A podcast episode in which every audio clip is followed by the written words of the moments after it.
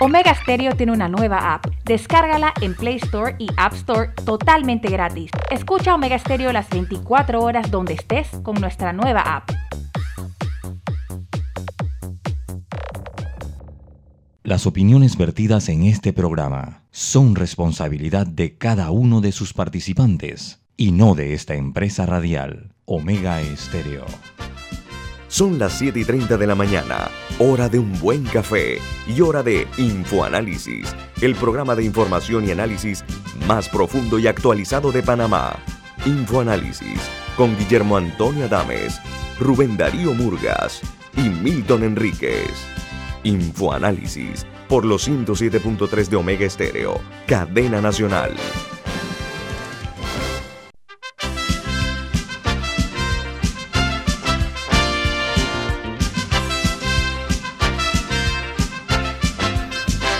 Buen día, señoras y señores. Bienvenidos a otra edición de Info Análisis, un programa para la gente inteligente. Hoy es julio 19 del año 2021 y este programa es presentado por por un espectacular café italiano, café Lavazza, café que usted puede conseguir en los mejores supermercados, pedirlo en los mejores restaurantes y también solicitar servicio por internet a través de www.lavazzapanamá.com. Allí puede pedir que le lleven a su casa una cafetera Classy Plus, como esta que tengo atrás de mí, donde usted puede hacer un cappuccino espectacular. Café Lavazza, café para gente inteligente y con buen gusto, presenta Infoanálisis. Lo recuerden, este programa lo pueden ver eh, a través de la plataforma de Omega Stereo en Facebook Live. Pueden ver eh, Infoanálisis.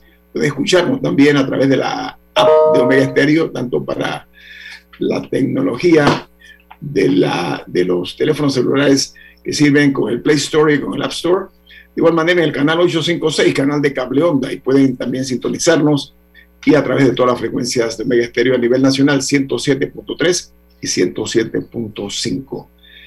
También puede ser en eh, TuneIn Radio, TuneIn Radio también, ahí se sintoniza Omega Estéreo.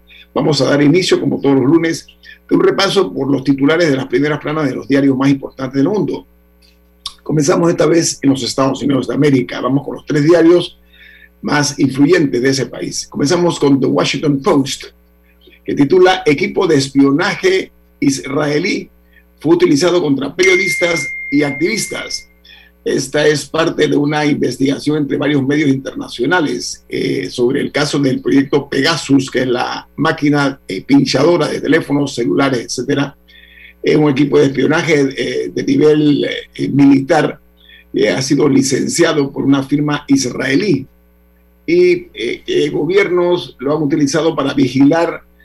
Era el objetivo principal vigilar a terroristas y a criminales, pero se utilizó para hackear a en los Estados Unidos a periodistas, activistas, a empresarios, eh, según una investigación realizada por el diario The Washington Post. Y se señaló que otros 16 medios también están participando en esta investigación internacional, porque estamos hablando de 50, perdón, 50 solamente en México, ahora vamos a dar la noticia, y están sumados en esta actividad, ahora voy a decir cuáles son los otros medios, todos prestigiosos, Mientras el diario The New York Times titula en su primera plana, Nadie me creyó, entre comillas, dice que la eh, promesa del movimiento Me Too se convierte en, lamentablemente, eh, una frustración.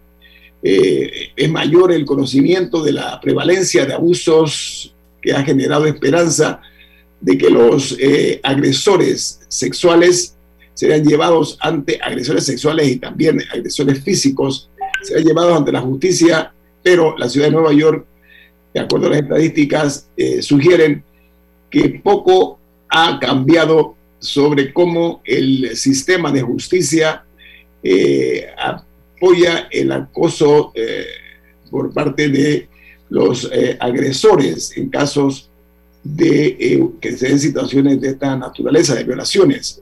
Por otra parte, el diario The Wall Street Journal en su primera plana titula Días antes de las Olimpiadas, más atletas dan positivos del coronavirus.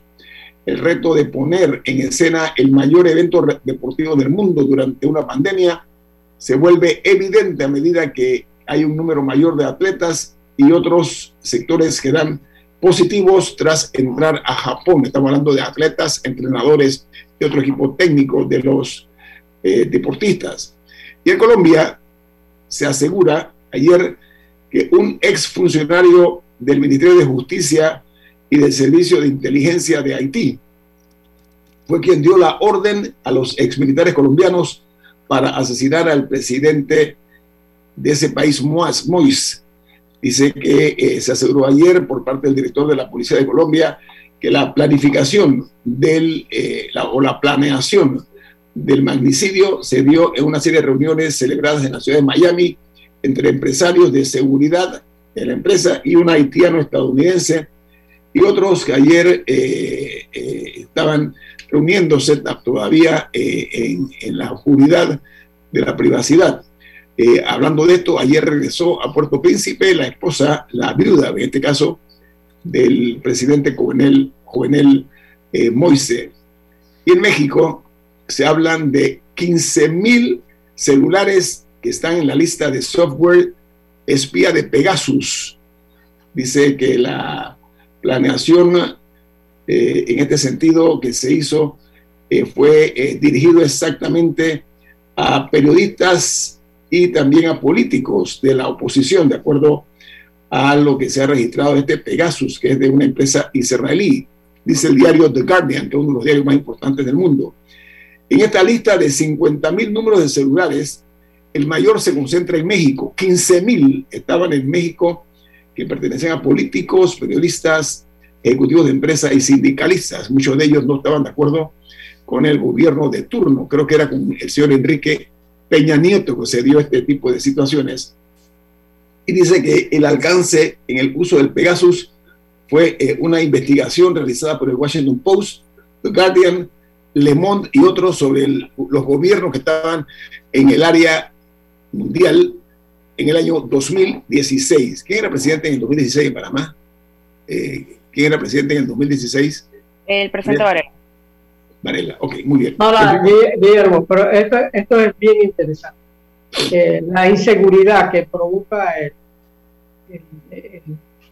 los celulares ha quedado evidente. O sea, mucha gente seria nunca quería hablar por celular nada privado, excesivamente privado. Y tenían toda la razón, porque no ofrecían seguridad y cada día van a salir más escándalos de la no privacidad de las llamadas por celular. Bien.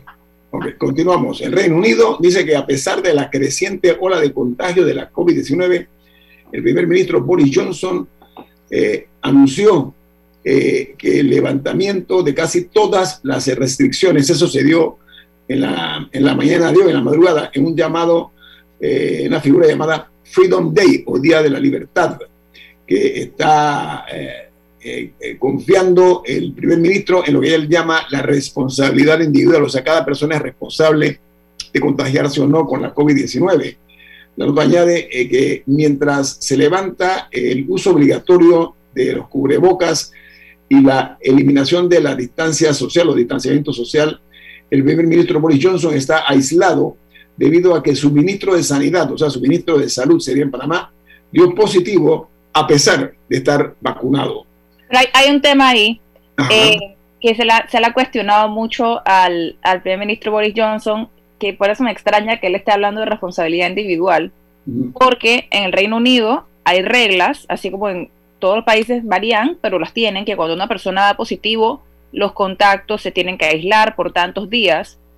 Y cuando em, su ministro de salud dio positivo, eh, él, y creo, no me acuerdo si era el canciller, hay otro funcionario, así como el gabinete cercano, que siguieron trabajando cuando las reglas decían que tenían que estar que tenían que estar aislados por, como por tres días, una cosa así, para poder hacerse un examen.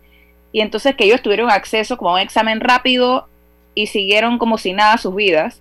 Entonces, la queja era que a un ciudadano común se le reclama si hace algo parecido, pero que ellos habían tenido eh, hayan tenido el beneficio de, bueno, que ellos no tienen que cumplir con esas reglas. Así que eso es lo importante de ser consecuente con lo que uno le exige a la población. Practica y predica, predica lo que ¿Qué credibilidad das una orden o, un mandato? Bueno, continuamos porque en Chile ha ocurrido algo interesante en las elecciones de Chile. Dice que eh, hubo sorpresas en Chile ayer.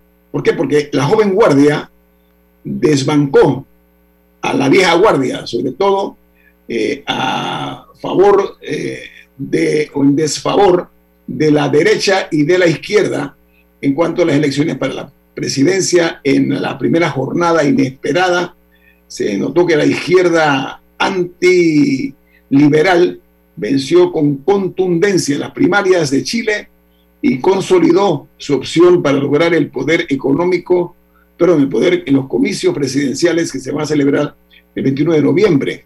Los números fueron que un 75% de los votos escrutados, el resultado fue que el bloque oficialista fue superado por más de un millón de votos por esta nueva camada de jóvenes políticos, básicamente de izquierda.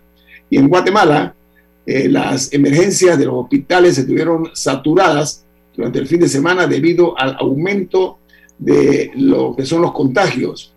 Eh, los Estados Unidos anunció que donará un segundo lote de vacunas que será de 3 millones de unidades o de dosis, eh, sobre todo la vacuna de la casa moderna. Y en Argentina, el Ministerio de Salud confirmó ayer 6.915 casos de la COVID, que la cifra menor desde el inicio de la segunda ola, y además 115 muertos. Dice que de esta forma Argentina alcanzó ya los 4.750.000 56.378 contagios y los fallecidos llegan a 101.549. Mientras en Costa Rica, se Murga, se ve el celular, está tapando la pantalla, gracias. Mientras en Costa Rica, eh, las limitaciones al tránsito eh, vehicular, al teletrabajo y a las clases a distancia contribuyeron a eh, bajar en un 20% lo que es el gas contaminante que eh, se intensificaba en ese país y ha logrado rebajar la cantidad de eh, males respiratorios aquí en el país centroamericano, nuestro vecino.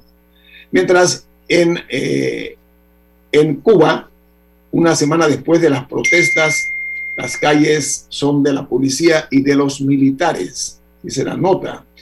Estos militares y los policías están vigilando las calles exhaustivamente, especialmente en la ciudad de San Antonio de los Baños, que es donde se inició lo que ha sido una de las más grandes protestas en Cuba en las últimas seis décadas. Y en Ecuador se recibió ayer un cargamento de 5 millones de dosis de la vacuna Sinovac procedente de China.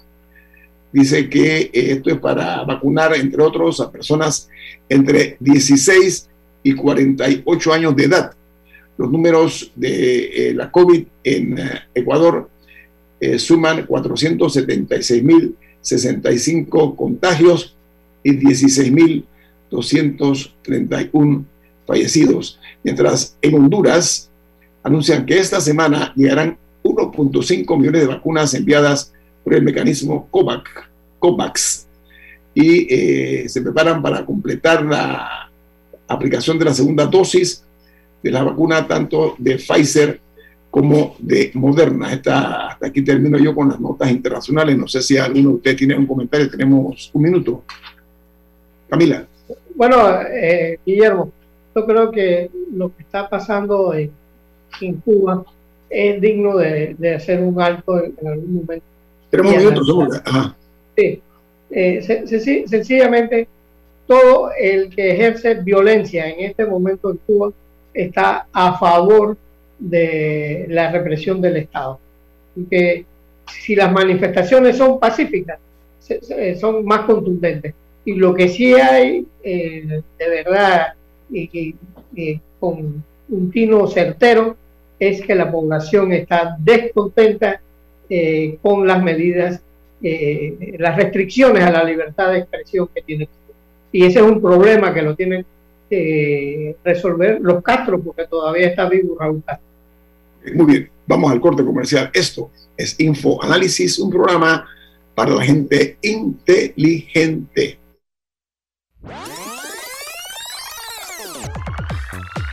Omega Stereo tiene una nueva app. Descárgala en Play Store y App Store totalmente gratis. Escucha Omega Stereo las 24 horas donde estés con nuestra nueva app.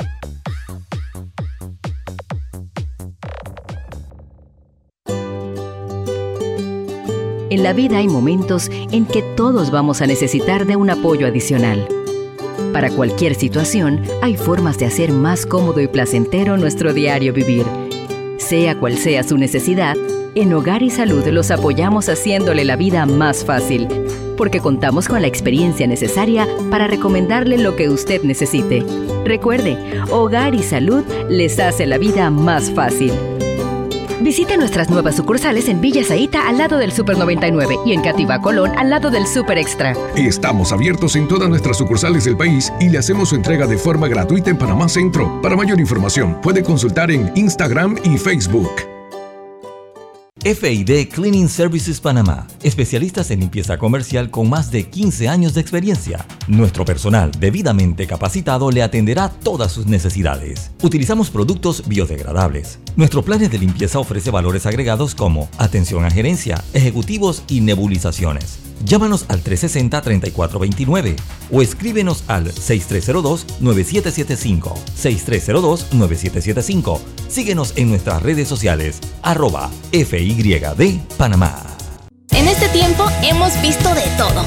Negocios que se reinventaron para seguir adelante. También nos aburrimos. Pero creamos nuevas formas de divertirnos. No todos sabíamos de tecnología, ¿eh? Y al final todos nos volvimos digitales. Muchos nos cansamos de la rutina. Así que inventamos una mejor. Y si te diste cuenta, nos abrazamos menos para acercarnos más. ¿Ya ves? Lo que antes era difícil, hoy es posible. Por eso en Claro seguiremos trabajando para que sigas conectado. Claro que es posible. Ya viene InfoAnálisis, el programa para gente inteligente como usted.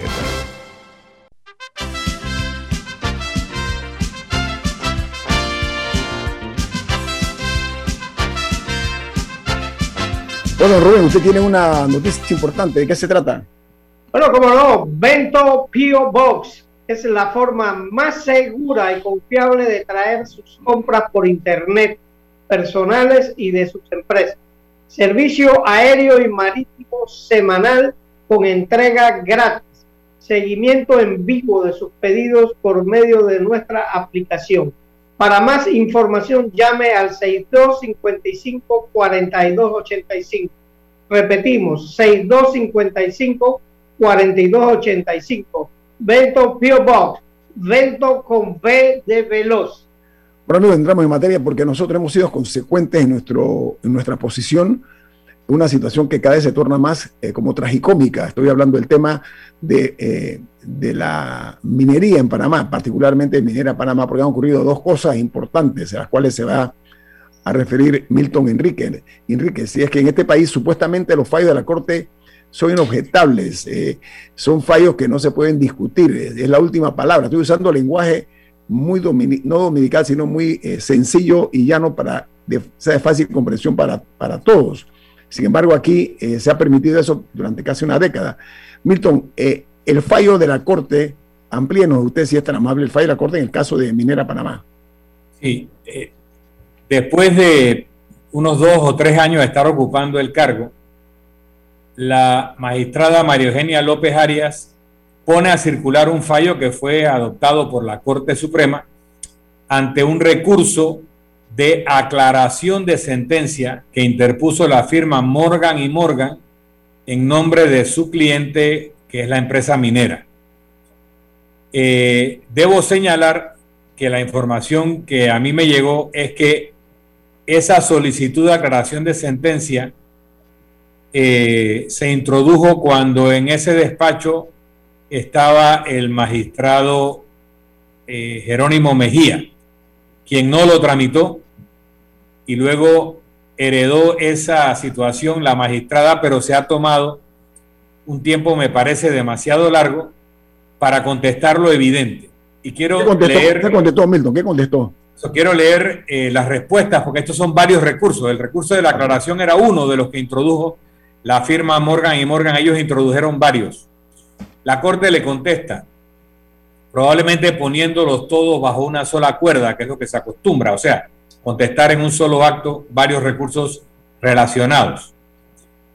La Corte dijo que este recurso no puede ser entendido como una instancia adicional para discutir nuevamente alegaciones y hechos que fueron resueltos dentro del fallo. Aquí se nos citó el artículo 999 del Código Procesal Penal que establece un recurso de aclaración, pero es que el artículo mismo dice que eso sirve para aclarar eh, la forma en que se cumple un fallo o, sentencia, no para volver a discutir los elementos de fondo. Y la Corte se lo recuerda a esta firma de abogados. Dice, con respecto a los recursos de nulidad y reconsideración, también presentados por Morgan y Morgan, la Corte señaló que en ellos se plasmaron argumentos de oposición a la declaración adoptada que no fueron sustentados. Dada la naturaleza inmutable de las decisiones de la Corte Suprema de Justicia, el fallo no se puede revertir, dice el nuevo fallo de la Corte. Para sustentar este punto, los magistrados citaron el artículo 206 de la Constitución, que nosotros, nosotros leímos acá, que dice que las decisiones de la Corte son finales, definitivas y obligatorias.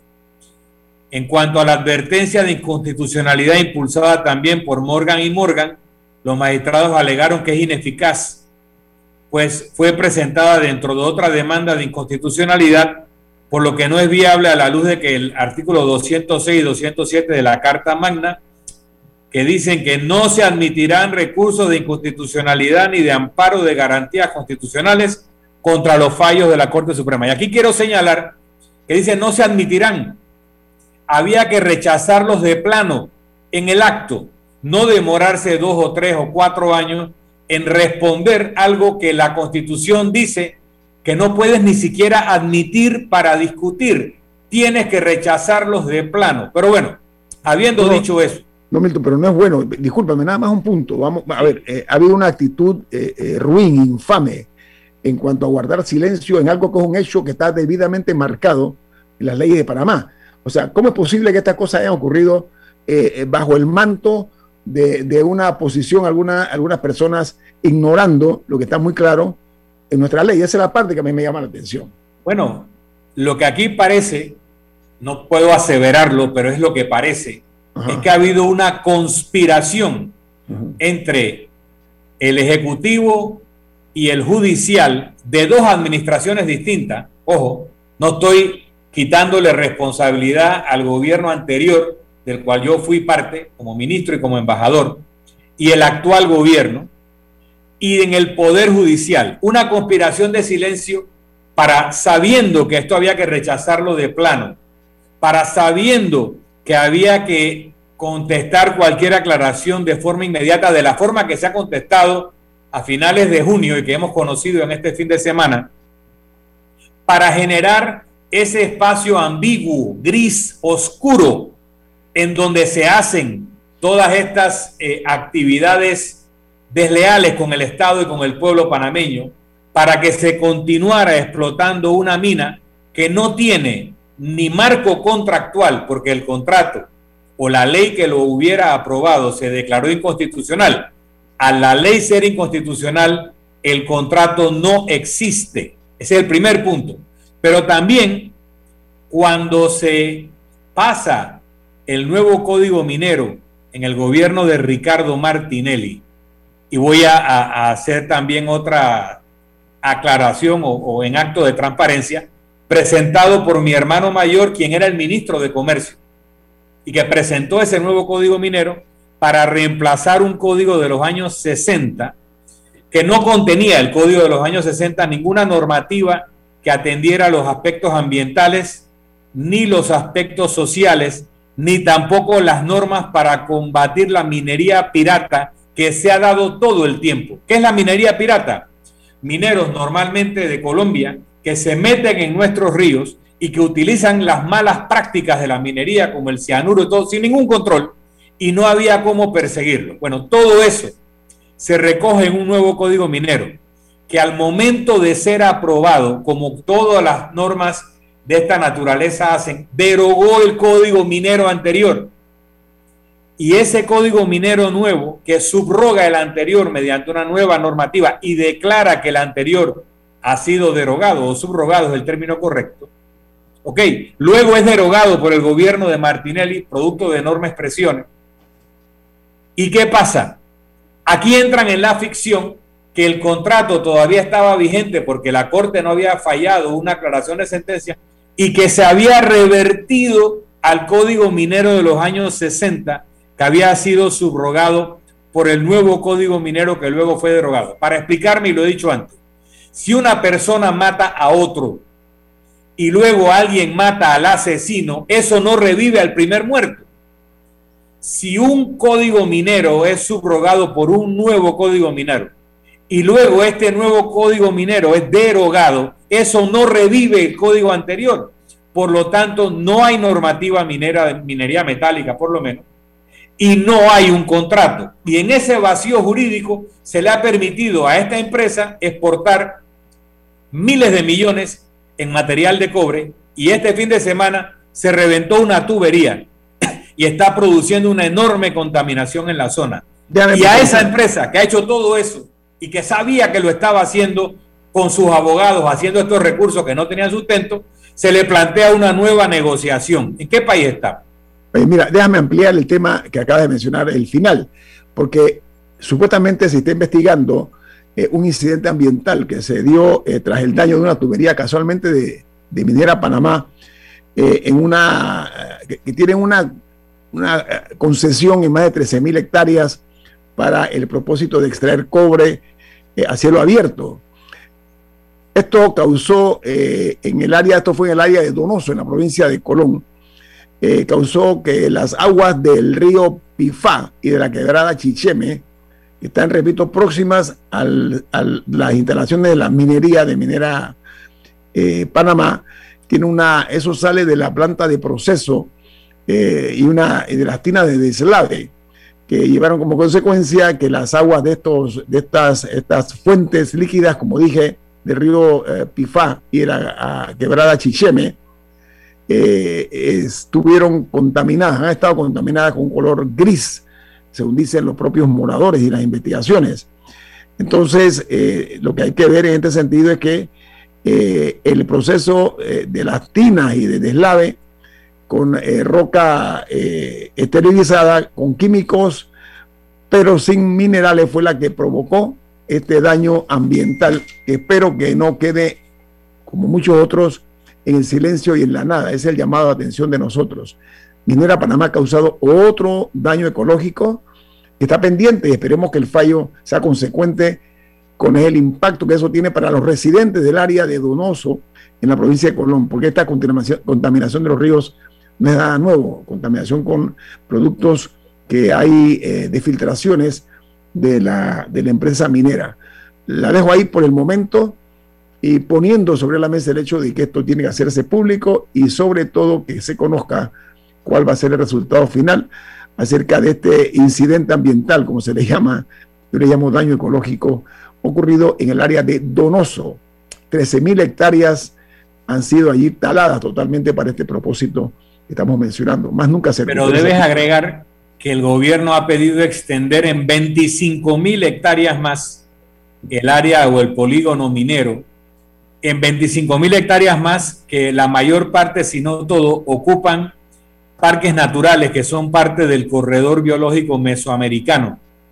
Y eso también se quiere adosar a una concesión que no tiene contrato y que no tiene un control mediante una legislación minera moderna. La pregunta que me hago es, ¿por qué ese amor, esa, esa lealtad a la empresa minera. Yo, no entiendo de dónde nace ese romance eh, eh, tan, tan llamativo de defender a, destajo a, la empresa minera en mandarle, eh, el, en darle el privilegio de continuar 25 años más, aquí un cuarto de siglo eso. ¿ah? Yo sé que tú lo dices con, ironía. Mucha. ¿Verdad? Pero quiero agregar unas declaraciones que vi del ministro de Comercio, el ministro Martínez, Ramón Martínez, que dice que no hay tiempo para pasar una legislación minera. Ah, no. Mm. Que no hay tiempo. Y yo le digo una cosa, lo que yo entiendo que fue el código minero aprobado y luego derogado en el gobierno de Ricardo Martinelli es que era un código muchísimo mejor el del año 60 que subrogó.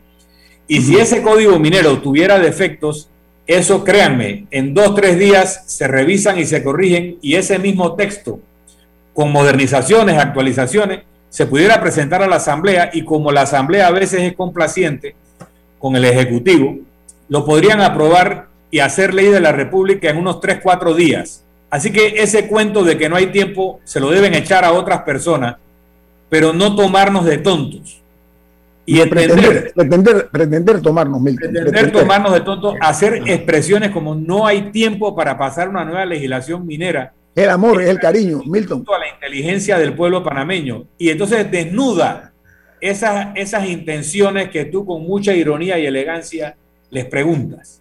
No, no, hay, hay una, una, lealtad más hacia la minera que hacia los intereses del país. A mí eso me causa a, a no ser que ellos planeen que esa negociación dure tres días que claramente, o sea, si se, si se presentó un equipo, uno pensaría que hay conversaciones, se tiene que establecer una metodología, a no ser que ellos esperen que esa negociación esté lista en tres días, Vamos no veo que, sería más rápido que pasar la ley. Vamos al corte comercial. Esto es Info Análisis, un programa para la gente inteligente.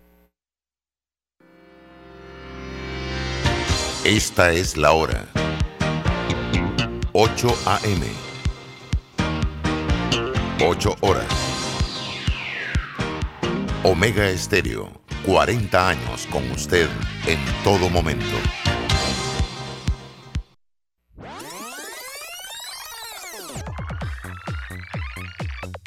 Omega Stereo tiene una nueva app. Descárgala en Play Store y App Store totalmente gratis. Escucha Omega Stereo las 24 horas donde estés con nuestra aplicación 100% renovada. Petróleos Delta. Es como el amor por nuestra tierra. Está en todo Panamá. Cuando luzcas una hermosa pollera o un sombrero pintado. Cuando disfrutes de un buen sancocho o recorras nuestro país con orgullo. Puedes estar seguro que hay una Delta cerca, porque estamos siempre cerca de ti y de todas las cosas que nos unen como panameños. Siempre listos para atenderte y ayudarte a llegar más lejos. Delta Cobre Panamá ha contribuido a la vida de miles de panameños. Es la inversión privada más importante en la historia del país. Con su operación, dinamiza la economía panameña, activando diversos sectores nacionales y beneficiando personas en 22 comunidades vecinas, con mejoras en su calidad de vida a través de servicios básicos de electrificación, agua potable e Internet, mejores vías de acceso, capacitaciones, oportunidades de empleo y superación personal. Cobre Panamá. Estamos transformando vidas. En Banco Aliado te acompañamos en tu crecimiento financiero junto a nuestras subsidiarias en Aliado Factoring. Brindamos la liquidez inmediata. En Aliado Seguros te protegemos en tus proyectos. En Aliado Leasing equipamos tu negocio como lo merece. Y en Finacredit te apoyamos siempre. Banco Aliado, aquí estamos para ti. Síguenos en nuestras redes sociales como arroba Banco Aliado y visítanos en nuestra página web bancoaliado.com. Ya viene InfoAnálisis, el programa para gente inteligente como usted.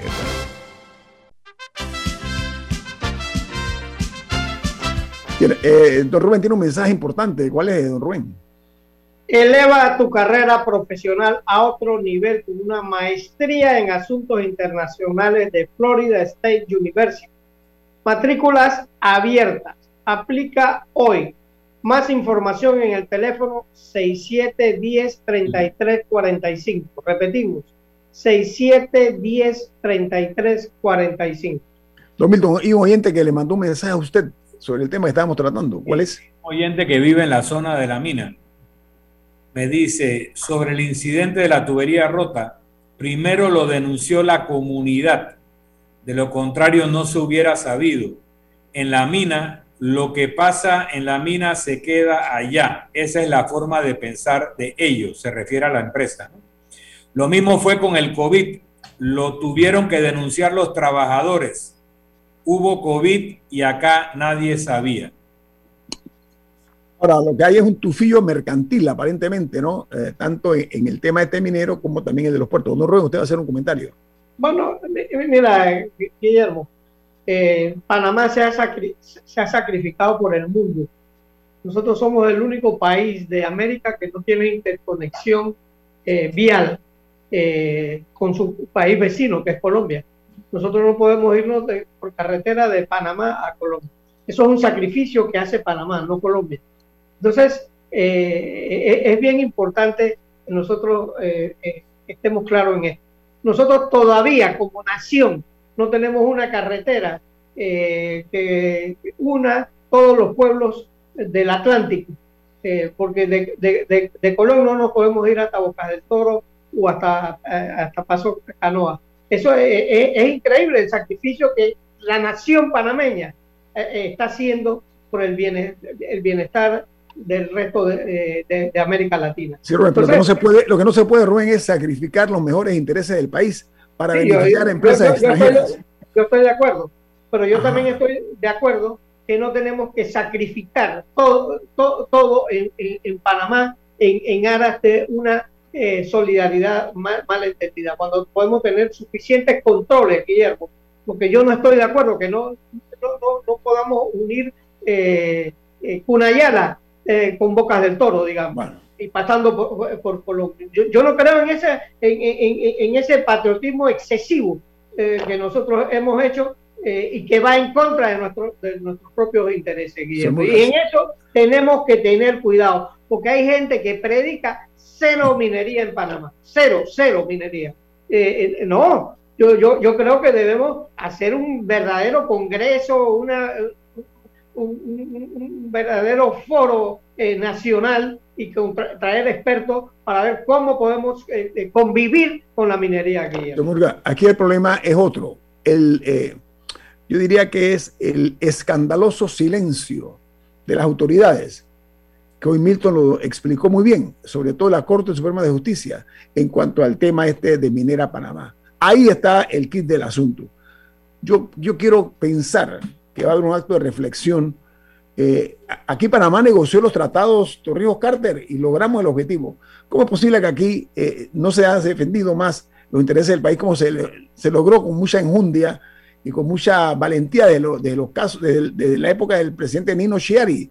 Panamá demostró tener una alta dignidad para la defensa de sus mejores intereses.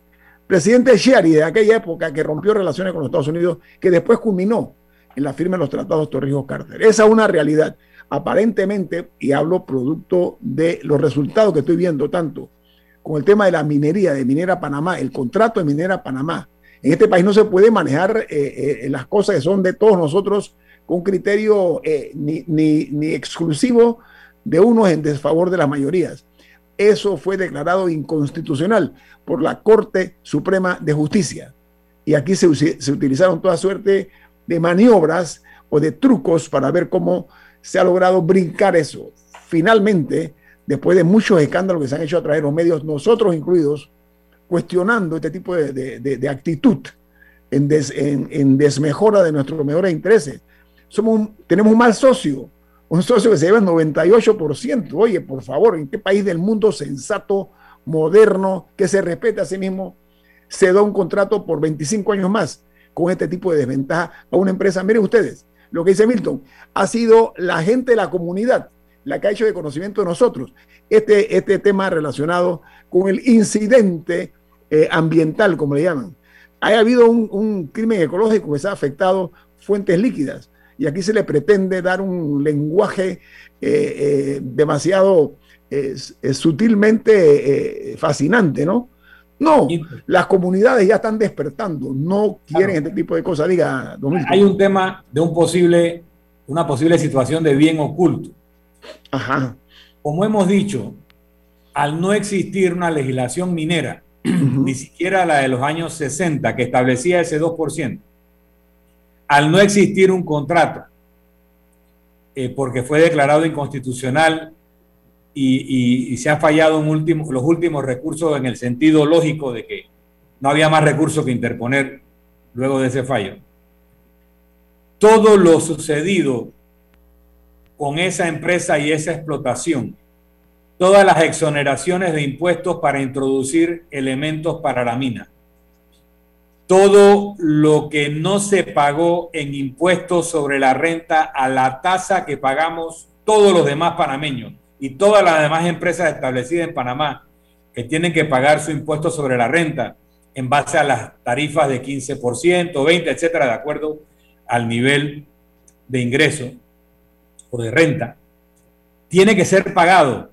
La mina, la empresa minera, tiene que hacerle frente a todo lo que no pagó porque supuestamente estaba exonerada producto de un contrato que no existe y que fue declarado inconstitucional y producto de un régimen minero que no existe porque la ley a la cual ellos se quisieron acoger, que establecía el 2%, murió, fue eh, subrogada bajo el gobierno de Martinelli. Entonces, si un abogado o un grupo o una persona mete una, un recurso de denuncia por bien oculto, se va a ganar 25% de lo que recupera el Estado.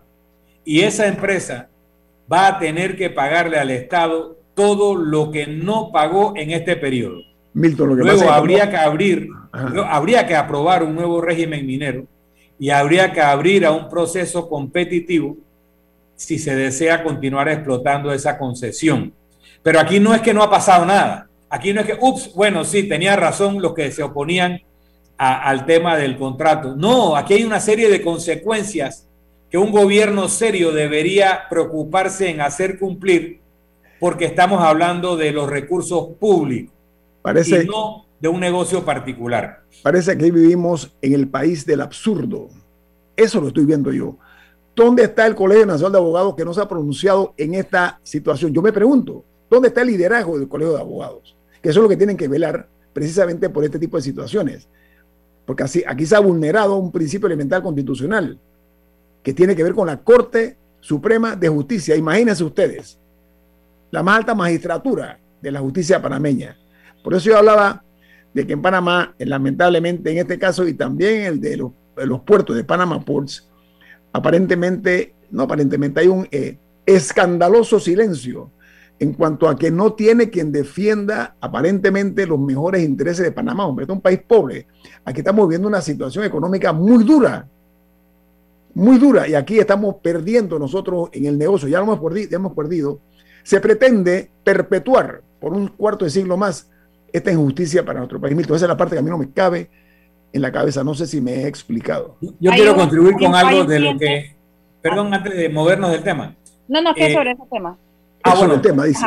Hay un oyente que dice que, dice que todavía no han llegado las autoridades al lugar, las autoridades al lugar de la rotura de la tubería para la debida evaluación de los daños no sé, no sé si no han llegado, pero para esta hora, con las imágenes que circularon todo el fin de semana del agua blanca en el río, blanca, a esta hora yo esperaría que hubiera un equipo profesional del IDAN para ver cómo van a proveer agua a las comunidades cercanas, de alguna manera, agua un poco más limpia que esa. que no sea de ese río. Ajá, el Ministerio de Ambiente ya debe estar ahí. Eh, no sé cuál es la, autoridad encargada de evaluar para si hay que haber sanciones a la minera, no sé si es el MISI o cuál, pero, yo espero que a esta hora del lunes, habiendo circulado esas imágenes todo el fin de semana, ya, ya estén algunas delegaciones o en camino o presentes en el lugar. solo el comentario para tratar de enlazar este tema con lo que está pasando en Cuba. Si lo de Cuba es auténtico, que yo tengo algunas dudas porque ese aparato represor es muy sofisticado, es porque, sí, es porque se ha liberado la comunicación por Internet, se ha logrado vencer los bloqueos de la Internet del gobierno cubano y el pueblo cubano ha estado viendo todos los videos de la vida de millonarios que se dan los descendientes de la familia Castro. Tú ves los hijos y los nietos de Fidel y Raúl Castro con carros de lujo, vacaciones en Europa, palacetes en Europa y en, y en Cuba misma.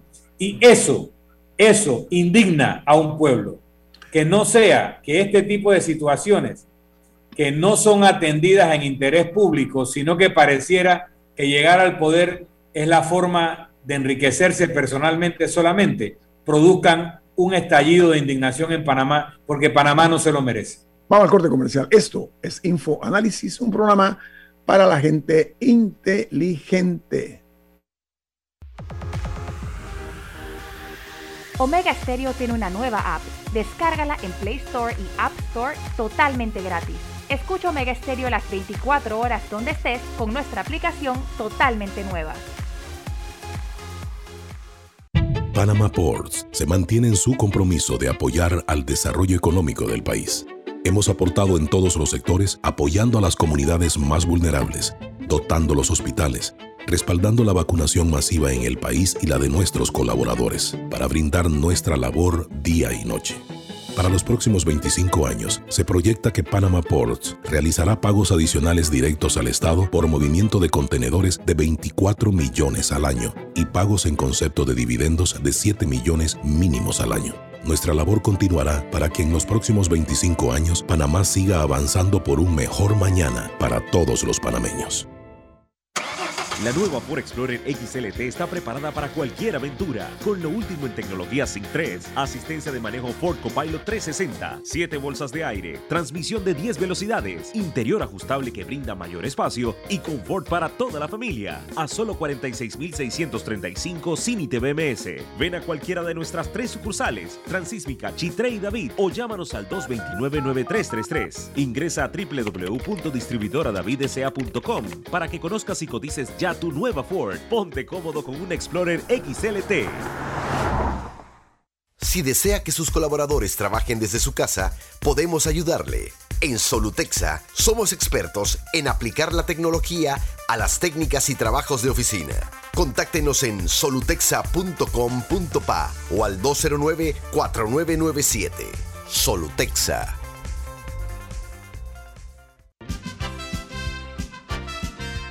Ya viene InfoAnálisis, el programa para gente inteligente como usted.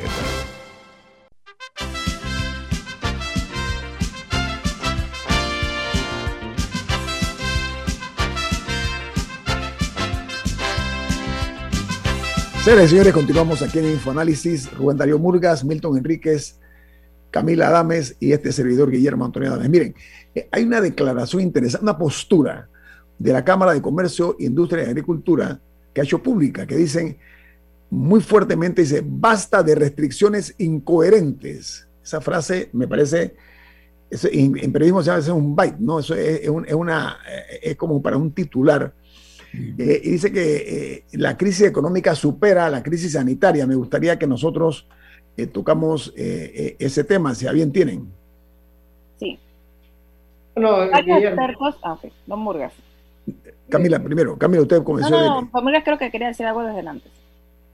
Bueno, eh, mira, lo, primero que nosotros tenemos que saber que no todos los países tienen, tienen una mina de cobre del tamaño. estamos hablando del tema de la Cámara de Comercio, digo, porque no, no, seamos monotemáticos, ¿no? Vamos a ver, yo creo que ya hemos sido inextenso, eh, amplio con ese tema. Estaba hablando de lo que dice la Cámara de Comercio, que tiene que ver con todo, ¿ah? Ellos, hablan de que basta de restricciones incoherentes. La palabra incoherente es muy fuerte. Iba a decir algo, Camila.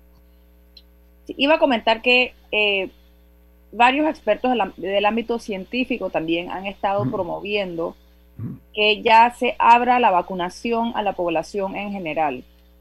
Que en especial esta semana, eh, ayer la, viceministra Ivette Berrío dio a conocer en, cara a cara con Dorcas eh, de la Rosa que eh, esta semana van a llegar más de 460 mil dosis de Pfizer aproximadamente al país y no hay razón para que ya no se abra el proceso de vacunación a nivel general, sin trabas, sin no te puedes poner la vacuna porque viniste en short, ya que el que llegue se le aplique la vacuna, obviamente siguiendo todos los, todos los paradigmas de que tiene que esperar 15 minutos, de escanear la cédula, de llenar bien la tarjeta de vacunación, o sea, si tiene que haber el, control sencillo de saber quién se la puso y quién no se la puso. Pero más allá de eso, que para este momento ya no se justifica que personas que quieren la vacuna, que llegan a ponerse la vacuna, no se las aplican, pero el, ese mismo día en la tarde las, autoridades se están quejando de que los centros de vacunación están vacíos. La clave para la normalidad, entre comillas, es la vacunación. Eso es lo que va a permitir que las personas puedan circular de manera segura para que si se resfrían o sea, perdón, si, si les da COVID, sea como si les dé un resfriado y no terminen con un ventilador en UCI. Entonces, entonces deben facilitar, no se pueden quejar de la situación y aplicar medidas restrictivas si ellos están restringiendo la llave para nuestra libertad colectiva. Pero fíjate, tiene, tiene tanta certidumbre lo que acabas de decir que igualmente la viceministra anunció que para el mes de julio van a llegar un millón de vacunas, un millón. Eso, en total, pero esta semana, De, ese, millón, la, semana, pasada llegaron 120 mil aproximadamente, esta semana se supone que llegan 460 mil, así que podemos asumir que la otra semana llegarán otras 400 y tantas mil. Sí, no, pero yo quiero respaldar lo que tú dices, por ejemplo, en Costa Rica, yo siempre tomo el ejemplo de un país que está a nivel de nosotros, no me voy a los Estados Unidos ni a, ni a países del primer mundo. Costa Rica decidió que los centros comerciales se vacunen. Miren ustedes, ¿ah? los centros comerciales se vacunen. En farmacias privadas se vacune gratis. El Estado provea este tipo de cosas. Y aquí nada más estamos en las escuelas y otros sitios. O sea, abramos, vamos a abrir de una vez y por todas la oportunidad de que el que se quiera vacunar, que está en su derecho, se vacune. Y el que no se quiera vacunar, mira lo que hizo Macron en Francia, Macron en Francia fue muy radical. Él dijo, aquel que no se vacuna no monta tren, no monta metro, digo, no monta eh, autobuses, no monta avión. Que esa, posición también, también tiene sus complicaciones. es radical, es radical por eso, es radical. Bueno, pero, yo, yo, quisiera decir algo allí. El periodismo, eh, nosotros los periodistas no hemos hecho bien nuestro trabajo bien. Eh, yo, yo me asusto cuando yo me encuentro gente de mi edad que todavía no se ha eh, vacunado, ninguna vacuna. Y, el Estado no tiene manera de verificar eso. Y entonces eh, es un crimen que alguien que se vaya a vacunar lo, lo desechen porque anda en short o porque anda en camiseta o porque no anda bien, bien, bien vestido. Entonces nosotros tenemos que hacer lo que dijiste tú, eh, Guillermo, eh, Macron dice, bueno, el que no se va a vacunar no va a poder usar tren, no va a poder... No, yo no, Macron, el presidente Macron, yo no, el presidente Macron. Bueno, Macron, pero si, lo citaste tú, es lo que te quiero decir. Mm. Eh, entonces, eh, a ese nivel debemos llegar nosotros. Sí, pero no, no estoy, yo no estoy aplaudiendo, yo no estoy aplaudiendo del presidente Macron, que quede claro. estoy yo, hablando... yo, no sé si, yo no sé si para montar tren, porque al final esa es una necesidad para una persona que necesita trasladarse a su casa o de regreso. Pero si hay establecimientos privados que pueden decidir Claro. Que aquí, que aquí para entrar, a una fiesta, digamos, cuando se abren las fiestas, o vacunado o hisopado. Y si una persona quiere gastarse 40 dólares cada vez que quiere salir, que lo haga. Si no se quiere vacunar, que se ponga que se haga su hisopado. Pero, pero, porque es un establecimiento privado que al final puede decidir que prefiere que no lo vuelvan a cerrar porque se detecta un brote en su local. Entonces, pero el Estado sí no puede hacer eso a nivel del transporte público. Sí hay una distinción importante, así como una escuela privada puede decidir por una escuela pública, aunque bueno, en las escuelas se exigen una tarjeta de vacunación de los, niños, por ejemplo, para tener acceso a, en, bueno, no sé en Panamá, pero en otros países para tener acceso a beneficios como la beca universal, los padres, o sea, el equivalente, los padres tienen que mostrar que las vacunaciones de sus hijos están al día. No sé, hay, hay fórmulas, pero hay, hay una delgada línea que, que se debe respetar con el con el, dónde está la línea entre el derecho a, ponerse lo que uno quiera en su cuerpo o no, pero también la seguridad colectiva. Entonces, está el deber, es, está el derecho, está el deber. es un, pero es un balance que hay que hacer. Milton. Eh, yo, a mí lo que me preocupa es que reducimos todo a la vacuna. Ojo, lo que queremos es la inmunidad. Y tú puedes adquirir la inmunidad habiendo padecido y sobrevivido la enfermedad o habiéndote vacunado. Hay distintos niveles de inmunidad de acuerdo a la marca de la vacuna, a la cepa que te dio, y esa es una discusión en la que no voy a entrar. Yo lo que leí en Francia, aparte de las declaraciones de titular, es que personas que hayan sido vacunadas o que hayan padecido la enfermedad de una forma certificada o mediante la comprobación de anticuerpos, tienen entonces lo que se viene hablando en Europa de un pasaporte verde. Eso lo que hace es que las cosas sean más expeditas. De que, oye, esta persona eh, o no es contagiosa o eh, no va a enfermar gravemente, porque ahí está la duda de que si luego de estar vacunado con dos, y ahora hablan de la tercera dosis, todavía puedes contagiar. No te vas a enfermar gravemente, pero si puedes o no contagiar, esa es una discusión. Y lo mismo aplicaría para aquellos que hemos padecido la enfermedad, que tenemos la memoria inmunitaria, aunque no haya anticuerpos activos en sangre, igual le va a pasar a los vacunados. Después de unos meses no van a tener anticuerpos en sangre, van a tener la inmunidad. Pero ah, fuera de esa discusión, para normalizar la economía, que fue el planteamiento de Ñito citando a la Cámara de Comercio, tenemos que normalizar la economía una vez llegado a cierto porcentaje de personas inmunizadas, que esto es vacunados más enfermos sobrevivientes, porque eso es lo que te da el número total de inmunizados. Y ya debiéramos saber cuántos son, producto de proyecciones o de la información del Ministerio de Salud. Pero a mí digo esto con preocupación, la pregunta de fondo, ¿por qué se mantiene un régimen de restricciones en lugar de hacer una vacunación masiva y una certificación masiva de la inmunidad para normalizar la economía? Pues mire, el ataque del 9-11 fue en el 2001. Producto de eso se creó toda una legislación en Estados Unidos y luego en el mundo para combatir a Al Qaeda. Se creó una nueva secretaría, un nuevo departamento en el gobierno de Estados Unidos llamado el Homeland Security. Ya no existe Al Qaeda, si acaso habrá un grupo marginal que toma el nombre.